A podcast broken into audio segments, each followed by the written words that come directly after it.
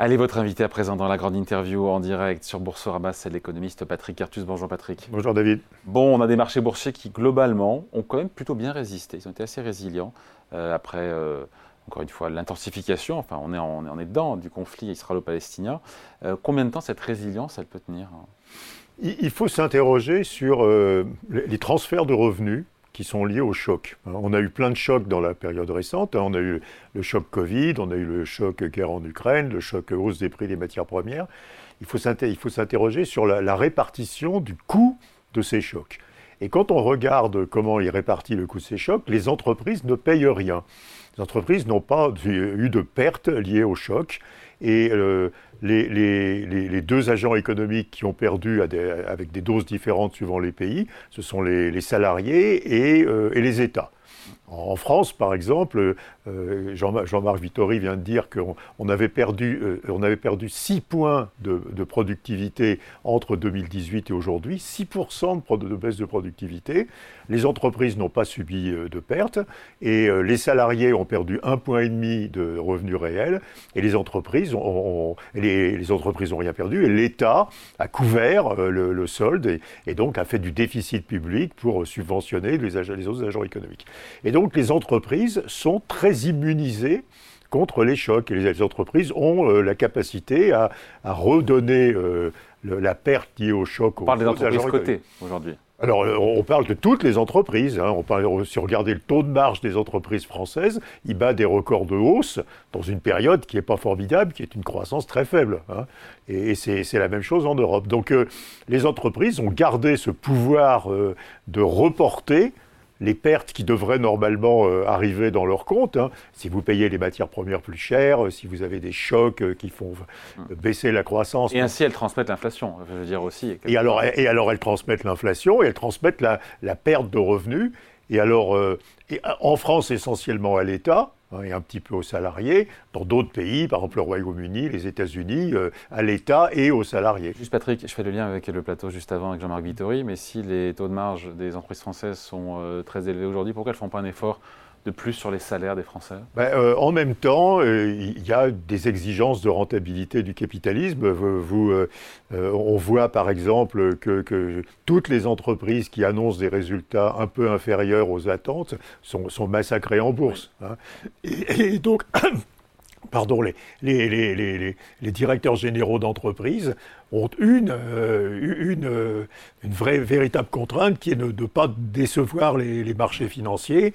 Et donc, euh, ils arrivent effectivement à reporter les coûts des chocs sur les autres agents économiques. Alors, ça, ça, pose la question de la capacité de, de donner du pouvoir d'achat aux salariés parce qu'il n'y a pas de partage normal du pouvoir d'achat entre les entreprises et les salariés, et ça pose la question des déficits publics qui seront très difficiles à résorber tant que les entreprises échapperont au partage de, ce coût. On, justement, euh, il y a beaucoup de stratèges. Merci beaucoup, Laurie. Merci. Euh, il y a pas de stratèges qui nous rappellent que les, euh, les tensions euh, les tensions au Proche-Orient, d'un point de vue historique, n'ont pas ou eu un impact limité sur, sur les bourses mondiales. Est-ce que cette fois, c'est différent Et alors, pour l'instant, l'impact est limité. Alors, on a, on, a eu on a un prix du pétrole qui est autour de 90 dollars le baril qui est euh, en ligne avec ce qu'on a eu depuis que les Saoudiens euh, ajustent leur production à la baisse chaque fois qu'il y a un excès d'offres de, de, pétrole sur le marché mondial. Donc euh, il n'y a pas d'anomalie sur le prix du pétrole. Et la hausse du prix du gaz est un peu due à la fermeture hein, du gisement de gaz qui est au large d'Israël. Mais enfin, euh, on, est, on est à 50 ou 45 euros le mégawattheure aujourd'hui. Il n'y a pas, a pas d'explosion du prix du gaz. Donc il n'y a pas de Jusqu'où ça tient encore une fois, cette résistance, cette résilience, encore une fois des différentes classes d'actifs? Euh, On parle oui, mais, du pétrole, on parle du gaz, on parle des actions. Mais ce qu'il faut, ce qu'il faut surveiller, c'est euh, est-ce que l'extension du conflit ou une, une une, action armée d'Israël qui, serait considérée comme exagérée, euh, faisant trop de victimes euh, civiles, euh, conduirait les pays producteurs de pétrole, par exemple, à baisser leur production en représailles. Tant qu'on n'a pas ça, il n'y a pas de raison qu'on ait l'interaction entre le Moyen-Orient et nos économies, c'est essentiellement les prix du gaz et du pétrole. Quoi. Et donc, tant qu'il n'y a pas d'effet majeur sur le prix du gaz et du pétrole, on n'a pas d'effet majeur sur nos économies. Donc, il n'y a pas de raison qu'il y ait d'effet majeur sur les cours boursiers. Mmh. Donc les conséquences, finalement, elles sont, elles sont difficilement quand même priceables, entre guillemets, euh, pour, les marchés. Comment on peut mettre un prix, encore une fois, sur, euh, sur ce risque d'escalade euh, qu'on a du mal à mesurer? Je veux dire, Finalement, c'est quelque chose qui nous échappe totalement. On ne sait pas. Enfin, je veux dire, en, en, 2014, il y avait eu il y avait eu un arrêt des livraisons à l'Occident des pays, des pays producteurs de pétrole. Le prix du pétrole avait quadruplé, euh, ça, avait déclenché une crise économique euh, euh, extrêmement sévère, une récession, de l'inflation, etc. Aujourd'hui, on n'a pas de signe que ce soit une réaction, une réaction similaire soit dans le tuyau. Mais on, peut on peut que se demander si... Euh, Donc c'est l'Iran, c'est l'Iran qui pourrait retirer... L'Iran, c'est 3 millions de barils jour. 3 millions 6, je crois c'est un peu plus. Il y, a deux risques. Il y a le risque que les pays producteurs de pétrole... Euh, pour punir l'Occident euh, à cause de la réaction d'Israël, baissent leur production. Et il y a le risque que l'Iran euh, ayant euh, que, les Américains pensant que l'Iran est à l'origine des attaques terroristes en Israël ou à l'origine des attaques du Hezbollah au nord, etc., que les Américains enfin, durcissent les sanctions sur le pétrole iranien il y avait une acceptation des Américains implicite à ce que l'Iran recommençait à exporter du pétrole. Hein, et, euh, s'il y a un retournement de la position américaine sur l'Iran, effectivement, on, aura, on aura euh, euh, une, baisse de l'offre de pétrole et on aura une hausse du prix du pétrole. Ordre de grandeur, hein, si on perd un million de barils jour de production mondiale de pétrole, la demande c'est à peu près 102 millions de, barils, le prix du pétrole euh, augmente à peu près de 20%. Hein. Pour un million de barils Pour un million de barils jour, donc c'est extraordinairement sensible. Quoi. Arabie Saoudite qui en a quand même 3 millions sous le coude aussi. Hein. Euh, qui produit 9 à peu près, donc qui pourrait produire à peu près 3 de plus, mais, mais les Saoudiens, enfin les autres pays de l'OPEP ont raison. de leur point de vue, maintenir un pétrole à 90 dollars le baril, ça leur donne des revenus élevés. Euh, s'ils avaient euh, adopté leur, leur, comportement historique, on aurait du pétrole à 40 dollars le baril aujourd'hui. Hein.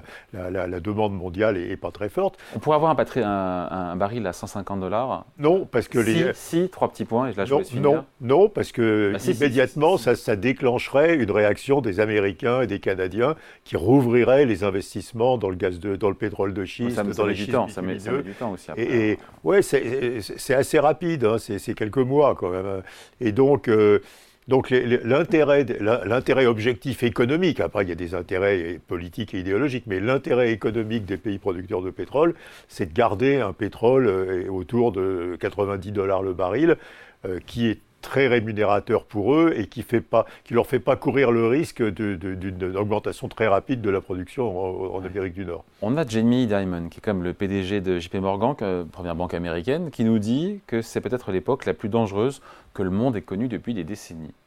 Bah, c'est pas, c'est pas, c'est pas faux parce que bah, il y, a, y, a, y, a, trois conflits majeurs euh, en cours dans le monde. Hein. Il y a le conflit du Moyen-Orient, il y, y, a le conflit en Ukraine et il y a le conflit potentiel autour de Taïwan. Euh, il y a aussi, euh, c'est bien documenté, que le, monde, enfin les échanges de biens, et ça ne concerne pas les échanges de services, j'en dirais peut-être un beau moment, les échanges de biens commencent à souffrir assez fortement de, la segmentation du monde hein, en deux moitiés, entre les pays démocratiques et les pays dire, peu démocratiques. Euh, et en particulier, euh, les exportations de la Chine vers les pays de l'OCDE sont, en chute libre. Hein. Et, d'ailleurs, les investissements d'entreprises de l'OCDE en Chine sont en chute libre aussi. Et, donc, on a un, effet euh, très important sur le commerce de biens Hein, de, de, ces obstacles au commerce. Hein. Le, FMI recense 2500 obstacles au commerce mondial aujourd'hui, qui sont des droits de douane, des interdictions d'importer, d'exporter, de transférer des technologies, etc. Euh, quand vous êtes dans cet environnement-là, il y a un, coût économique parce que bah, importer ou exporter devient plus cher euh, et vous êtes euh, incité à produire chez vous. et voilà. Alors, ça ne concerne pas les services. Et, ça, c'est assez important. Je pense que les échanges de biens vont souffrir durablement. Euh, et, les échanges de services vont continuer à se développer.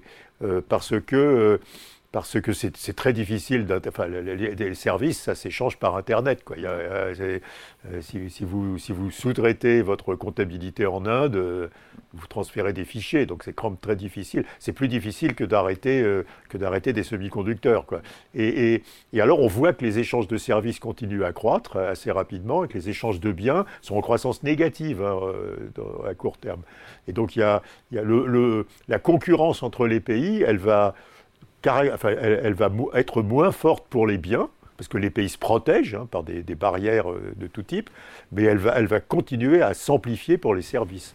Bon, euh, une fois qu'on a dit tout ça, avec euh, tous ces événements géopolitiques, on comprend donc que les prix de l'énergie vont rester à un niveau élevé. Oui. Ça veut dire que l'inflation aura du mal à continuer de baisser. Alors il faut distinguer complètement les États-Unis et l'Europe. Hein. Euh, et la grande différence vient de ce que l'Europe a des gains de productivité négatifs, alors que les États-Unis ont des gains de productivité qui sont à peu près sur leur tendance de long terme. Hein. Donc 1,5% par an de gains de productivité aux États-Unis et euh, probablement moins 1% de perte de productivité en Europe. On, parlait du, du, cas très spécial de la France, où la productivité chute. Et ça, ça a euh, un effet considérable sur l'inflation, parce que si vous avez euh, des gains de productivité, bah, d'abord vos coûts salariaux sont plus faibles que vos hausses de salaire. Hein. Les hausses de salaire aux États-Unis, c'est autour de 4,5. Il y a 1,5 d'inflation, ça fait 3 pour les salaires corrigés de l'inflation. Et puis, il y a une petite baisse des marges. Et si vous regardez l'inflation hors loyer, et vous savez qu'aux États-Unis, en plus, euh, les, les, comptables nationaux incluent les loyers fictifs payés par les propriétaires de logements. Si vous regardez l'inflation hors loyer aux États-Unis, elle est de 1,9% par an. Donc la Réserve fédérale a ramené l'inflation en dessous de 2%. Quoi. Euh, et en Europe, si vous faites le même calcul, l'inflation hors loyer, elle est de 5,8% euh, au mois de septembre, sur un an. Et, pourquoi? Parce qu'en Europe, on a une décrue de la productivité. Et donc, deux effets. Euh, des coûts salariés unitaires qui augmentent plus vite que les salaires. Les salaires augmentent de 5,5% par an pratiquement en Europe, les coûts salariés unitaires de plus de 6. Et puis, un marché du travail qui reste très tendu, parce que même sans croissance, on crée des emplois, comme la productivité décroît, et donc le taux de chômage européen, il continue à baisser. Et c'est une bonne nouvelle, pardon de vous le dire. Alors, euh, oui, mais pas pour l'inflation. Euh, c'est une bonne nouvelle pour les, créations d'emplois. Et, en, particulier, ça permet de ramener des personnes assez peu qualifiées, comme le disait Jean-Marc Vittori à l'instant, sur le marché du travail. Le taux de chômage déqualifié en Europe, il est complètement stable, il n'est pas cyclique, il est de 4%, il ne bouge pas. C'est quand, quand, vous avez une baisse du chômage, c'est le taux de chômage des peu qualifiés qui baisse fortement. Et plus vous baissez le taux de chômage des peu qualifiés, plus il arrive de personnes peu qualifiées sur le marché du travail, ce qui déprime encore la productivité. Donc c'est une bonne nouvelle en termes d'emploi, mais on ne peut pas avoir à la fois cette bonne nouvelle en termes d'emploi et des gains de productivité rapides. Donc ça veut dire que la Fed, quand elle va se réunir le début novembre, euh, elle ne bougera plus, puisqu'à priori, bah, euh, moi j'ai noté 3,7% d'inflation, mais, mais c'est hors loyer. C'est y compris les loyers fictifs et le, poids, de, le poids des loyers. si on retire tout ce qui fâche, après on, arrive, on, arrive, à 2%. Oui, mais les loyers euh, qui sont payés par personne, alors bon, j'accepte de réintroduire les vrais loyers. Donc vous arrivez à 2,2% d'inflation aux États-Unis. 3,7, il faut, faut, faut introduire les loyers fictifs. Vous savez que l'ensemble des loyers, c'est un poids de 35% dans l'indice des prix américain. Donc, euh, mais ça n'a pas de sens. Vous ne payez pas un loyer fictif. C'est purement, purement euh, théorique. Quoi. Donc la Fed, elle est à l'aise, même euh, malgré les 337 000 créations d'emplois au mois de septembre, malgré une inflation qui est à 3,7 ou à 2,2. Oui, mais quand vous regardez d'autres indicateurs du marché du travail, par exemple le, ratio des emplois vacants au chômage, euh, ça baisse. Euh, les, difficultés d'embauche des entreprises sont en dessous de leur trend. Hein, donc, euh, le, marché du travail des aux, États-Unis se détend réellement. Hein. Alors parce qu'il y a des gains de productivité. Donc, donc les gains de productivité réduisent les créations d'emplois en proportion. En Europe, on n'a pas de gains de productivité, donc on a un marché du travail qui se tend encore. Hein. Donc la Fed, encore une fois, j'y reviens. La, Fed va devrait ne plus bouger. le prochain mouvement de la Fed, c'est très probablement une baisse des taux d'intérêt. Il n'y aura ni hausse en novembre, ni hausse en décembre. Non, non, non, non, non, Je ne je, crois pas que c'est totalement inutile. Euh, ce qui reste d'inflation aux États-Unis, c'est les loyers. C'est le seul poste. C'est 7,2% la hausse des loyers. La hausse des loyers, ça résulte de ce que le marché de, de l'immobilier est mort. Il n'y a plus de transactions. Les gens qui louent ils veulent pas, ils peuvent pas acheter. Les prix ne baissent pas aux États-Unis. Euh, les prix de l'immobilier remontent. Il y a un marché très tendu de l'immobilier parce que quand vous êtes locataire, vous avez plus les moyens avec des taux d'intérêt à 7,5 sur les crédits hypothécaires d'acheter. Et si vous avez acheté avec des taux à 3%, vous n'allez pas euh, changer de maison euh, pour payer 7,5. Donc le marché de l'immobilier est complètement inactif, les, les, transactions sur les maisons baissent, et donc ça crée une rareté de l'immobilier. Et donc, si la Fed veut baisser l'inflation plus, il faut qu'elle baisse les taux, parce que ça va ranimer le marché de l'immobilier. Et donc ils le savent. ce qui est contre-intuitif. Non, mais ils le savent. Ils, le savent. La, la BCE, elle se réunit la semaine prochaine, 26 octobre. La donne n'est pas la même pour euh, la BCE. Oui, mais la, BCE est claire. La BCE a monté les taux très rapidement, de moins 50 points de base à 400 points de base ils ont besoin d'un moment de stabilité des taux d'intérêt pour évaluer l'effet sur l'inflation. Donc il n'y aura pas de hausse des taux d'intérêt, il n'y aura pas de mouvement des taux d'intérêt cette année ou même au début de l'année prochaine pour la BCE. La question c'est euh, si la BCE, la BCE s'attend toujours à ce que l'inflation tombe à 2,2, c'est exactement 2,1% en 2025. Mmh. Moi, je crois que ça sera plutôt 3 plus. D'abord parce que l'inflation anticipée est, à 2,7%, donc euh, c'est très difficile d'amener l'inflation en, dessous de l'inflation anticipée. Euh, et s'ils doivent réviser à la hausse leurs anticipations, leurs prévisions d'inflation pour 2025, alors ils pourraient recommencer à monter les taux, mais pas tout de suite. Donc la BCE aujourd'hui va rien faire. Alors il y a une discussion sur d'autres instruments de la politique monétaire. Hein. Il y a eu des rumeurs selon lesquelles il pourrait augmenter les taux de réserve obligatoires. Alors les banques ont crié euh, tout de suite euh, euh, parce que ça, c'est un instrument qui réduit les montants prêtables par les banques sans, sans toucher les taux d'intérêt. Bon, je pense que c'est très prématuré pour faire ça aussi. Donc je ne m'attends pas à des annonces de politique monétaire imprévues pendant, pendant quelques mois. On a un CAC 40, on finit là-dessus, euh, Patrick, qui euh, se maintient toujours dans ce canal 7000, 7500 points depuis maintenant euh, quasiment, je sais pas, plus de six mois au moins. on pourrait, on semble en sortir par le bas. Vous en pensez quoi? Je ne crois pas. Euh, je reviens au, tout début. Là, il, y aura, deux forces contradictoires sur, le, sur les marchés d'actions européens, parce que aux États-Unis c'est différent. Les actions européennes vont souffrir de la poursuite de la hausse des taux d'intérêt réels. Le taux d'intérêt réel en Europe est à 0,8, aux États-Unis il est à 2,2. Donc on a un taux d'intérêt réel, un corrigé de l'inflation à long terme, qui est, qui est anormalement bas. Donc il va monter davantage. Donc ça, ce n'est pas bon pour les actions. Mais inversement, on a, on a des résultats des entreprises, euh, les, bénéfices par action cette année qui sont autour de zéro, quoi, peut-être moins 1. Enfin, et l'année prochaine, on s'attend à plus 7, plus 8. Donc ces deux facteurs vont probablement se contrebalancer. On, on risque d'avoir un marché d'actions très plat pendant toute l'année 2024. Quoi. Je veux dire, mais je ne m'attends pas à une correction à la baisse. Euh, parce, que, parce que les résultats des entreprises sont pas, sont pas, en, moyenne ne sont pas décevants, mais je ne m'attends pas à un mouvement à la hausse parce que les taux d'intérêt réels vont monter.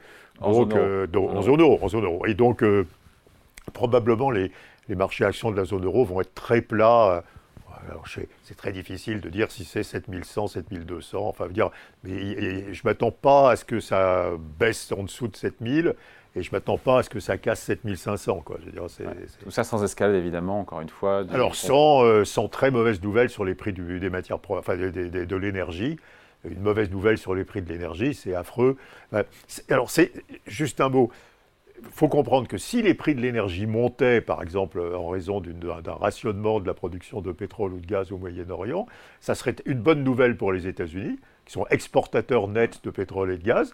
Donc les Américains seraient plus riches. Alors il y aura un problème de répartition aux États-Unis. Les compagnies pétrolières seraient très riches et les ménages seraient appauvris. Mais euh, dans l'ensemble, la croissance américaine euh, serait plus forte si les prix de l'énergie montaient. Et les ménages européens, l'Europe important 5 points de PIB d'énergie, l'Europe serait dans une situation catastrophique. La catastrophe, c'est quoi? C'est qu'on a un pétrole qui aille à 120, 130, 140 dollars ça Et 140, à nouveau, ça ne tiendra pas, parce que tout, tout, tout de suite, euh, on, percerait des, on creuserait des puits euh, dans, le, dans, Les Américains. Oui, mais 120, c'est le risque maximum. Euh, mais, mais le pétrole à 120 dollars, c'est une bonne nouvelle pour les États-Unis. Et, c'est une très grande différence avec la, période 1980, par exemple, où dans les hausses précédentes très fortes du prix du pétrole, les États-Unis étaient importateurs massifs de pétrole. De, de, depuis le pétrole de schiste, sont exportateurs. Donc le, signe de l'effet du pétrole sur les... Donc ils sont un peu alignés avec les pays euh, ah, oui, oui, quelque part. Alors, Biden défend les ménages américains. Les ménages américains, ils n'aiment pas payer leur carburant cher. Quoi. Mais si, si, vous avez une vision globale de l'ensemble des agents économiques aux États-Unis, ils sont mieux quand le pétrole est plus cher. Allez, merci de passer nous voir. Entretien donc avec l'économiste Patrick Artus à retrouver en replay tout à l'heure à 14h. Merci beaucoup Patrick. Merci David.